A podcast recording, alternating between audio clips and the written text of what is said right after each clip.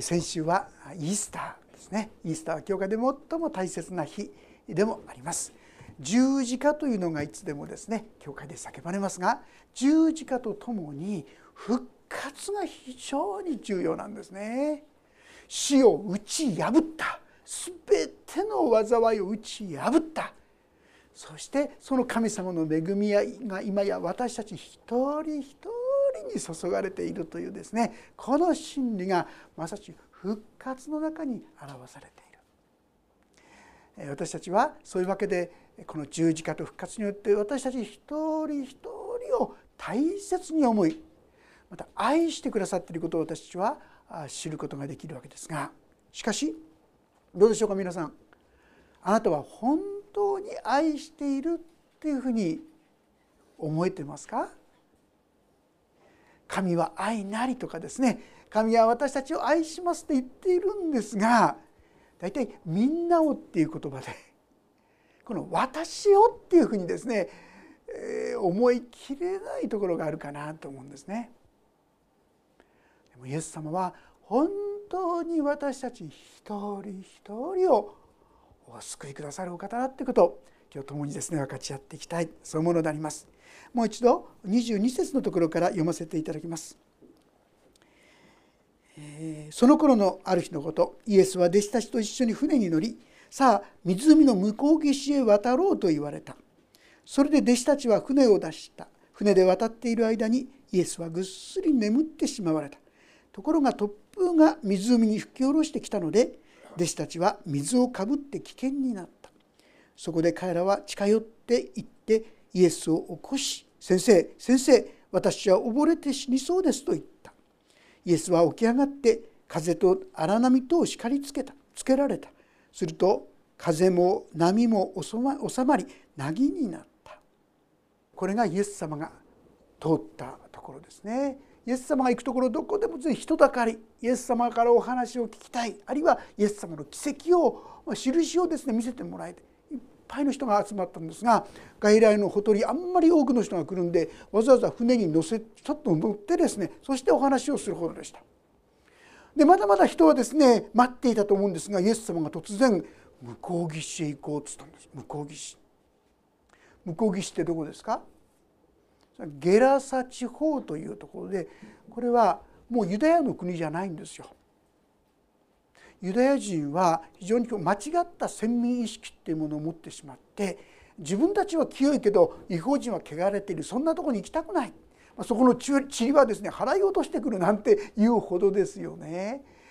だったんですけどもですから違法人の地はあんまり行きたくないんですがイエス様がわざわざその違法人の地ゲラサ地方に行こう。それが26節以降に書いてありますが読ませていただきます。こうして彼らはガイアの向こう側のゲラサ人の地方に着いた。イエスが陸に上がられるとその町の者で悪霊に疲れている男がイエスに出会った。彼は長い間着物をつけず家には住まないで墓場に住んでいた彼はイエスを見ると叫び声を上げ見舞いにひれ伏し大声で言った「糸高き神の子イエス様。一体私何をしようというのです？お願いです。どうか私を苦しめないでください」そのゲラサ地方、まあ、これはですねちょっとお口に入ったところになるんですけどもそこにですねから出てきて初めて出会ったのがなんと悪霊に疲れた人。まあ、悪霊なんていうとですねちょっと自分とあんまり縁遠いことかななんて皆さん思うかもしれませんが実はそうではない。とまあ私はですね今世の中ひどいことがたくさんありますがこのことの結構な数は悪霊の影響もあるかなってそんなふうに思っているんですよ。ちょっと皆さんここと離れるかもしれませんがヤコブ書ってとこちょっと開けてみましょう。ヤコブ書新約聖書の後ろの方ですねヤコブ書の3章14節から16節までちょっとご一緒に読んでみたいと思うんですが実は悪霊と私たちと縁遠くないということがですねここでわかるかなと思うんです。ページが449ページ第3版第2版が411ページか2ページです。それではよろしいでしょうか14から16までご一緒に読んでみましょう3はいしかしもしあなた方の心の中に苦い妬みと敵対心があるならば誇ってはいけません。真理に逆らって偽ることになります。そのような知恵は上から来たものではなく地に属し肉に属し悪霊に属するものです。妬みや敵対心のあるところには秩序の乱れやあらゆる邪悪な行いがあるからいかがでしょう皆さん。皆さんの中に私は妬みや敵対心なんか持ったことありませんって人実はそれがいないんじゃないですか。もし皆さんの中に苦い妬みや敵対心があるとするならば少なからず皆さんは悪霊の影響を受けているっていうことなんですよ。自分で気づかないかもしれませんがこういう時ありませんか？ある人をですね嫌いになっちゃうと。嫌いっていう程度じゃなくてねもう見るのも嫌。もうちょっと考えただけでもうイライラしてね怒りが出てきてね。そんなことしても何の意味もないの分かってるんですよね。もっとですね優しく許した方がいいの分かってるんですよね。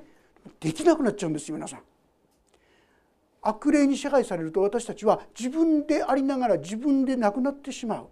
コントロールされてしまう。それでものすごい怒りやですね裁きやですね。ひどい状況がそこに現れてあらゆる邪悪な行動。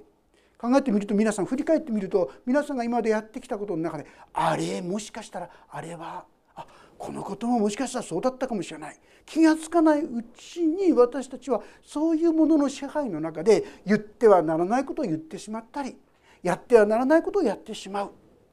もし冷静な理性が働いていたら絶対言わないことやらないこと結構あるんじゃないでしょうか？でも私たちは気が付きとあらやっちゃった知らないうちに皆さんこういう影響を受けてた可能性は高いと思いますね。人間妬み敵対心そんなことで誰だってやってるんだいいやいいやってあんまり軽く見ないでください。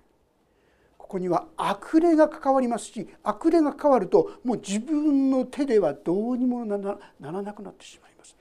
早めに私の経験からいくとですねもうこれ早めに祈るに限りますね。最初のうちはちょっとですねなんか嫌だなって思うそういうふうに思った段階ですぐに神様私の心私を清めてくださいって祈るといいと思います。いつも言いますがもし私たちが自分の罪を言い表すなら神は真実で正しい方ですからその罪を許し全ての悪からあなた方を清めてくださいます。ありますよね。ヨハネ第一の手紙一章九節の言葉。ああ自分はちょっと嫌だと思っちゃって神様この心を清めてくださいって祈ると大体すぐ消えますよ。私自身の経験だとね。ところがですねそれをほっといて本当に嫌よねあの人とかですね。またこうから裁きの心が出てくるとですねもっともっと出てきてもう絶対許さない。あのあのあっちが謝ってこなかったら許さない。もっとひどくなるとあっちが謝ったって許さないとですね。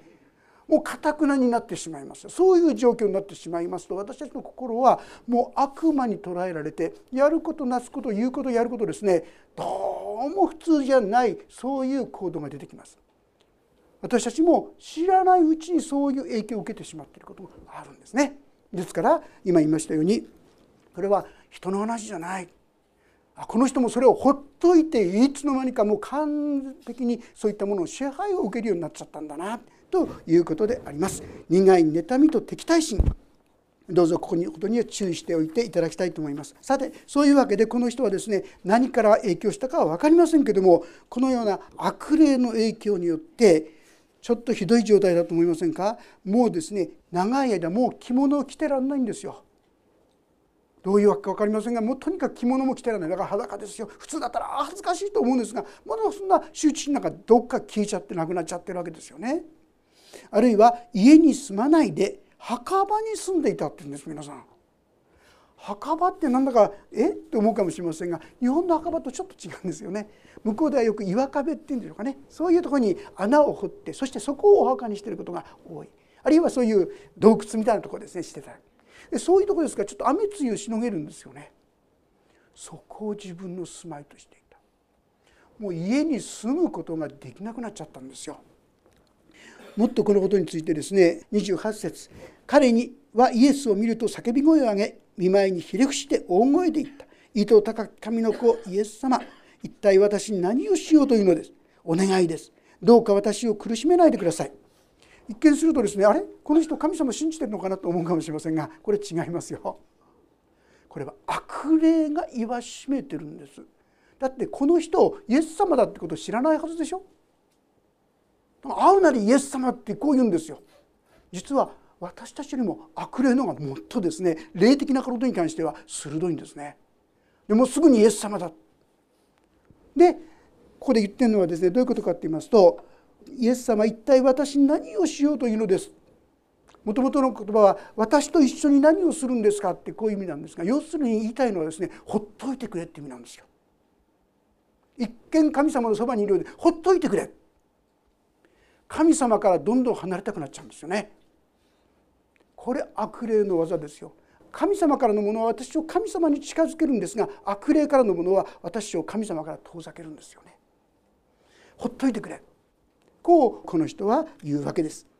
お長屋ですどうか私を苦しめないでくださいでも悪霊は知っているんですイエス様と悪霊とはもう運命の差っていうかねもう手も足も出ないことを知ってるからこう言わざるを得なかったわけですさあそれで29節。それはイエスが汚れた霊にこの人から出て行けと命じられたからである。イエス様がそれ見なり出てけってこう言ったんですね。そうすると多分心にっていうかその悪霊たちが圧迫を感じたと思うんです。苦しかったと思うんです。でこの人に対してですねも汚れた霊が何回となくこの人を捕らえたので彼は鎖や足かせでつながれて監視されていたがそれでもそれを断ち切った。ては悪霊によって荒野に追いやられていたのであるって言うんです皆さん。最初は何とか家にとどめて何とかしようと思ってたんだと思いますよ。ところがもう叫ぶわ。また暴力を振るうわ。ひどいことをもうどんどんしてもうここにいられない。いやしょうがないからって言うんですね。かわいそうだけど鎖をつけて。足かせをつけて、うん、監視をしてたっていうんですがもう時にじゃですこういったものを打ち破る力ってあるんですよ。それを全部切っちゃってもはや家に住むことができなくなってしまった。家族関係が破壊されちゃった、まあ、地域の方々との関係も破壊されてもはや普通の通常の人間関係ももうできない状況人として最悪ですよね本当に惨めで哀れで悲しい状況に追いやられていったのがこの人ですよ。で自分でも自分をどうすることもできないそういう状況だったわけです。それでイエスがですね何という中お尋ねになるとレギオンです。レギオンというのはですね当時ローマの兵隊大体6,000人ぐらいの一軍隊大体をですねレギオンってこう言うんですがレギオンですと答えた。悪霊が大勢彼に入っていたからである。悪霊どもはイエスに底知れぬところに行けとはお命じになりませんようにと願った。ちょうど山のその辺りにおびたらしい豚の群れが飼ってあったので悪霊どもはその豚に入ることを許してくださいと願った。イエスはそれを許された。悪霊どもはその人から出て豚に入った。すると豚の群れはいきなり崖を駆け下り駆け下って湖に入り溺れ死んだ。飼っていた者たちはこの出来事を見て逃げ出し町や村々でこのことを告げ知らせた。こういうふうな出来事があったわけであります。その結果としてどんなことが起きたかっていうのは次に書いたんですが35節ですね。人々がこの出来事を見に来てイエスのそばに来たところ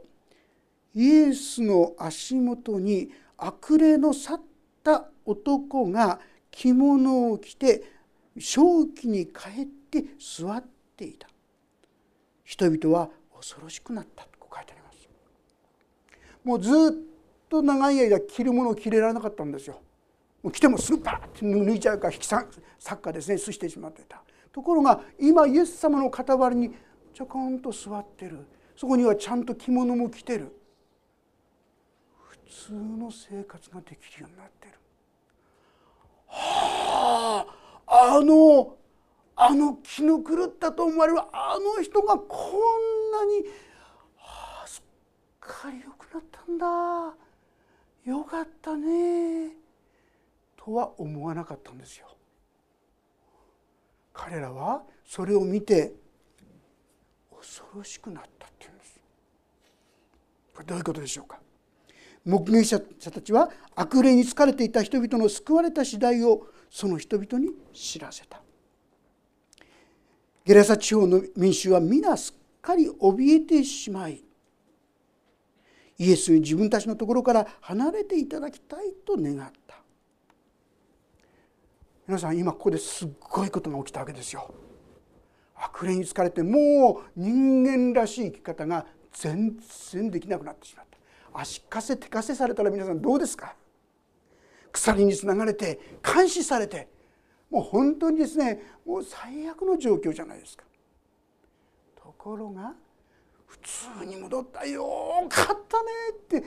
喜ぶところを人々は喜ばなかったんです。なぜですか？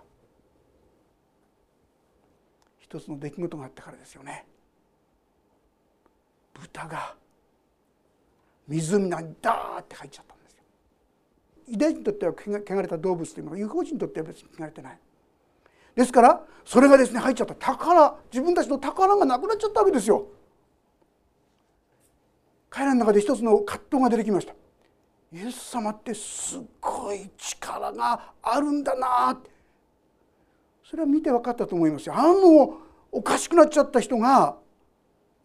今冷静な姿でいるんだから。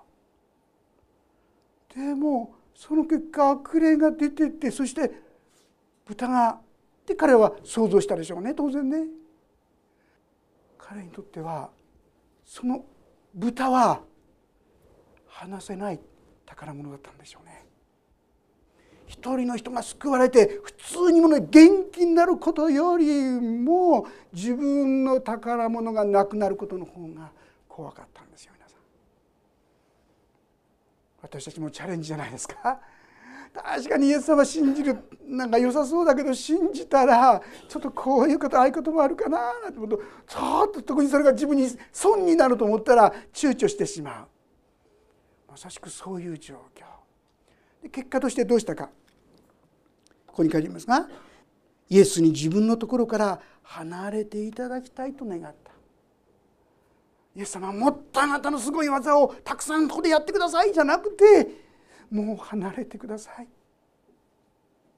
皆さんイエス様は強引に押しかけて何かする人じゃありません。私たちに自由意志というものを非常にとあの尊重してくださる方なんですよね。その結果としてどうぞ離れてくださいっていうのでイエス様は分かりましたと言ってイエス様は船に乗って帰られたんです。結果として皆さんどういうことが起きたか分かりますか？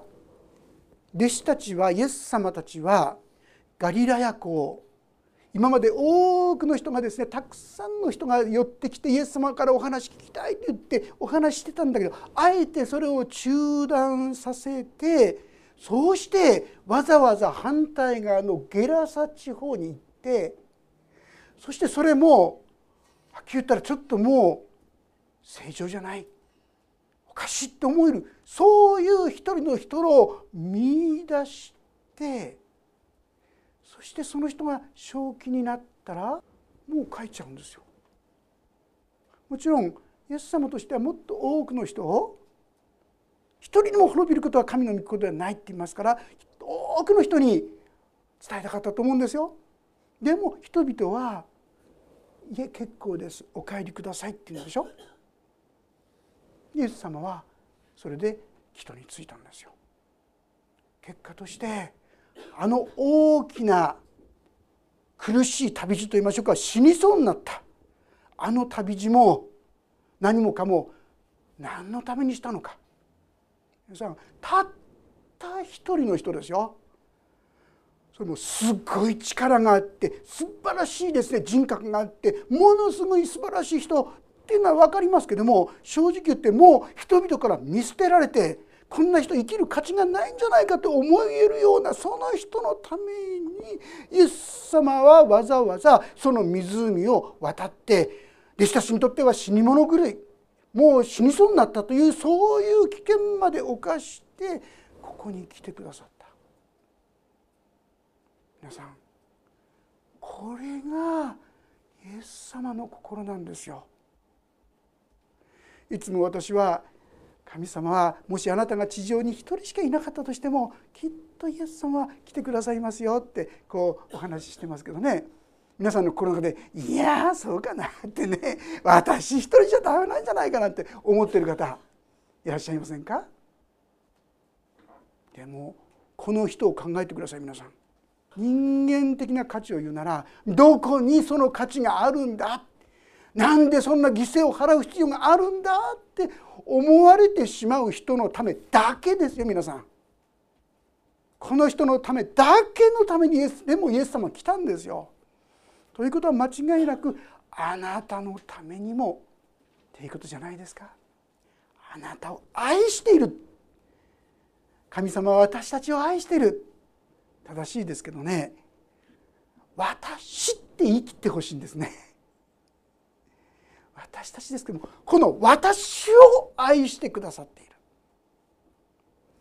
イザヤ書の43章4節の言葉ご存知ですよね？私の目にあなたは高価で尊いっていうあの話ですね。まあそういうふうにも思うこともできるかな？軽く思っちゃうかもしれませんが。神様にとっては本当に高価で尊い誰が？あなたがですよ。あなたが高価で尊い受け取っておられますか？あのことがこのがこんなことしてあんなことしてあの人は素晴らしい価値がある。そんなこと何にもないのがこの人じゃないですか？もう近寄らないでくれって言われるような人じゃないですか？でもこの人は神様の目に高価で尊かったんです皆さん。ましてあなたが高価で尊くないはずがありますか？私たちはこの確信をこの言葉をもう一度自らにしっかりと受け取らせていただきたい。あそうだな。その時に変わるんですね。彼はですねおそらくそれまでみんなから嫌われてですねもうバカにされてもうそういうふうにされた人だったはずですよ。でも彼はどうしましたか？39節に家に帰って神があなた方にどんな大きなことをしてくださったかを話して聞かせなさい、まあ、この時にイエス様がここについてきたって言ったんですよね。彼はもう生きる場所がないですよ。居場所がないですよ。ですからついていかせてくださいって言ったんだけどイエス様はうんとは言わなかったんです。そうじゃなくて神があなたにどんな大きいことをしてくださったかを話して聞かせなさい。正直言って最初はバカにされたりいろいろあったかもしれません。でも彼はそこで彼は出て行ってイエスが自分にどんなに大きなことをしてくださったかを町中に言い広めた、まあ、実はずっと後でですねこの地に再びイエス様が来た時には今度は人々がいろんな人を連れてくるんですよ。それはこの人がですねいいあちこちに伝えたからではないかと思いますね。彼は本当に変わっていったんです。私たちは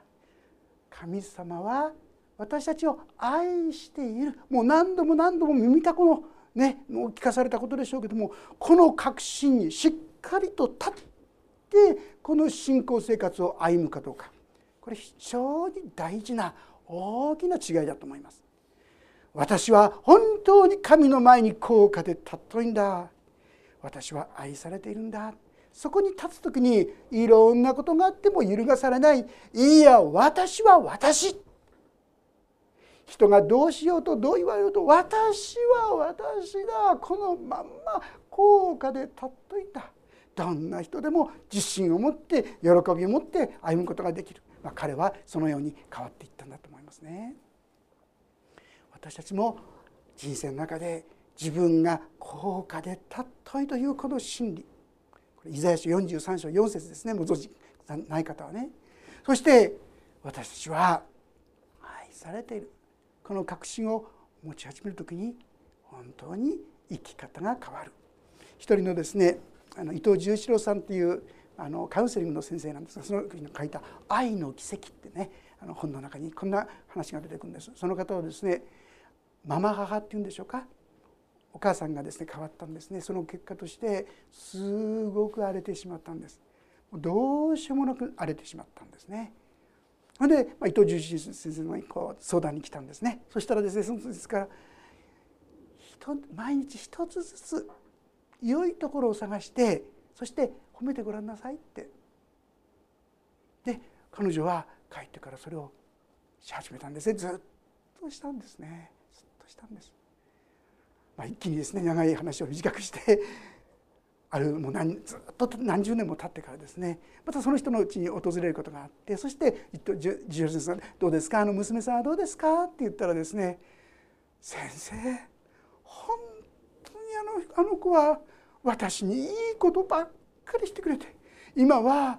あまりにも娘が病気になって入院してるんでせめてもと思って今一生懸命恩返ししてるんですってそれでこれからその病院に行くんですってお話だったって言うんですよ。彼女ができるところ一歩小さな一つ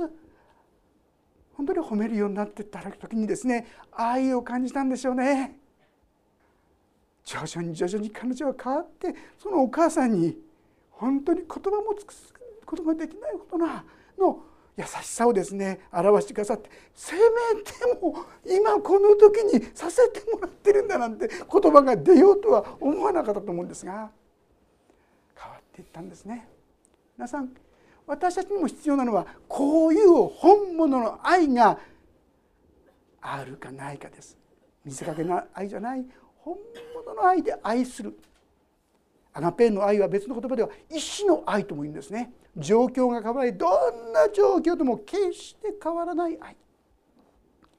そういう愛が私に向けられている。ああ私は愛されている。このことにしっかり立つ時にああ十字架は私のためだった。どうぞ信じきれない人もこの方と皆さんと比べてください。この悪霊に疲れた人よりはあもうちょっと自分のがましかなって思えるじゃないですか。多くの方が私はその価値がない私はダメだって思ってる方が実は多いんですよね。でも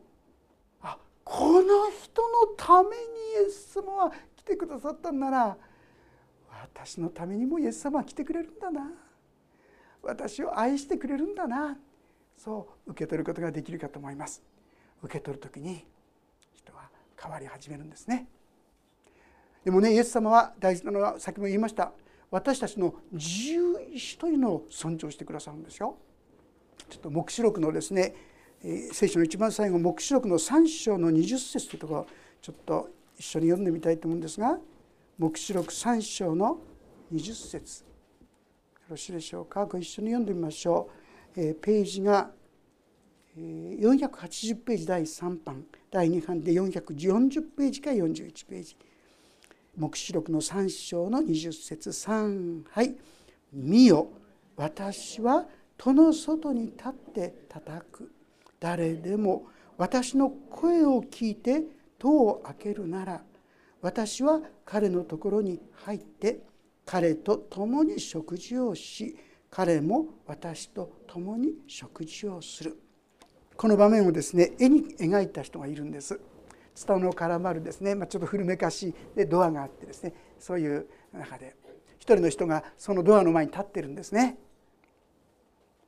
でもそのドアにはですね普通のドアに必ずあるんですがそのドアにはないものがあったんです。それは何かって言いますと取っ手ですねノブです。取っ手はそのドアは内側からしか開けられないんですよ。どんなに怒鳴っても叩いても内側のノブこれをドアを開けなければ絶対入れない。イエス様は私たちに対して強引な入り方はしません。たただ戸を叩くだけです。あなたも私を必要としているんじゃないかこの悪霊の疲れた人のように私も心はですねイライラしてもう怒りが募ってもう自分で自分がどうしようもなくなってしまうことがあるんです。寂しくて悲しくて孤独でいろんなことの中でそうです。私はあなたに来ていただきたいんです。と言って戸を開けるなら入ってくださる。このお方は湖の波や風さえも沈まれと言えばそれで静まる。その権威と力を持ったお方。もし皆さんがこの方を心に迎える時にあなたのうちにも変化が起こる。でもこのゲラサの人たちはどうですか？私はそのすごい力あるかもしれなくて結構ですと言って退けた。ですからイエス様は船に乗ってすぐ帰られた。あなたは船に乗って帰らせてしまいますか？それともどうぞイエス様ここに来てくださって私の心に入ってくださって私の人生にも新しい命を新しい歩みをしてくださいとイエス様に求めるでしょうか。それは私たちの決断次第ですね。ご一緒に神様が備えてくださっているこの道あなたのために救いが備えられている。要はあなたが心を開くか否かこれだけです。そこに私たちも心を開いてこの恵みを共に味わっていきたいと思います。お祈りをいたします。天の神様私の心にはこの悪霊に好かれた男のように心がめちゃくちゃになったり怒りに満ちたりあるいは不安に陥ったり悲しみで沈んでしまったりいろんなことがあります。でも主よあなたはその私たちの傍らに来てくださいます。そして私の心の戸を叩いてくださいます。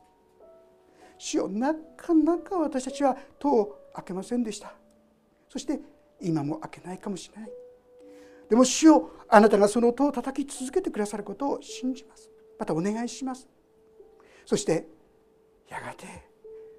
お迎えしよう。心が定まる時にどうか自分の意思でこのイエス様をお迎えする決断をうぞなさることができるように導いてください。そして自分がどうにもならなかったあの嵐のような心の主動きが不安が恐れが悲しみがあなたによって沈められる。この悪霊のお疲れた人のように静かに平安に歩むことができる。そんな歩みにどうか一歩踏み出すことができるように導いてください。私たちは勇気もなくまたなかなかしを正しいと思っても進むことができないことですがどうぞお一人お一人を励まして願わくはこの主の愛に応えるまた主をこの愛をこの人にでも注がれたんだから私にも注がれるかもしれないと言って一歩死を踏み出していくお一人お一人となさってくださるようにお願いします。神様の恵みが豊かに豊かにお一人一人の上にありますように。主イエスキリストの皆によって祈ります。アーメン。もうしばらく主の前にあなたの心を探りながらもしそうだなと思ったらイエス様私のとこにも来てくださいとぜひ祈っていただければと思います。しばらくの間それぞれが応答の祈りを捧げましょう。